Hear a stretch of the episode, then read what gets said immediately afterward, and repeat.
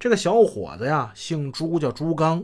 他七零年生于江苏省金湖县，一九九二年从中国刑警学院刑侦科毕业，分配到了珠海市公安局香洲分局刑警队。一九九八年才调到市局刑警支队的。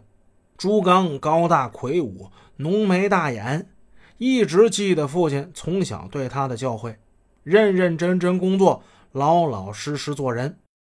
在沈阳中国刑警学院上学的时候，他就很受同学们的爱戴。朱刚学习成绩优异，分配到珠海这几年，他在不同的岗位，每次都能很好的完成上级交付的任务。本来朱刚还有其他几名同伴正在为侦破发生在珠海市吉大一家歌厅的爆炸案忙碌着，但是接到。吴军副局长的命令之后，赶来支援了。现在在李国庆副支队长的带领之下，匆匆忙忙的从珠海出发，冒雨赶到了广州市火车站。